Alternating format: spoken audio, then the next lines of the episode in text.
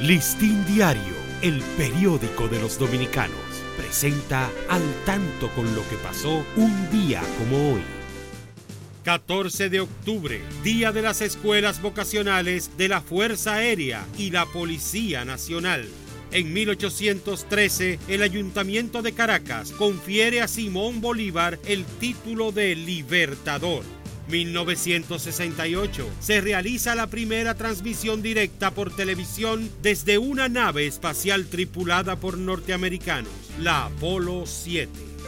Listín Diario, el periódico de los dominicanos, presentó al tanto con lo que pasó un día como hoy.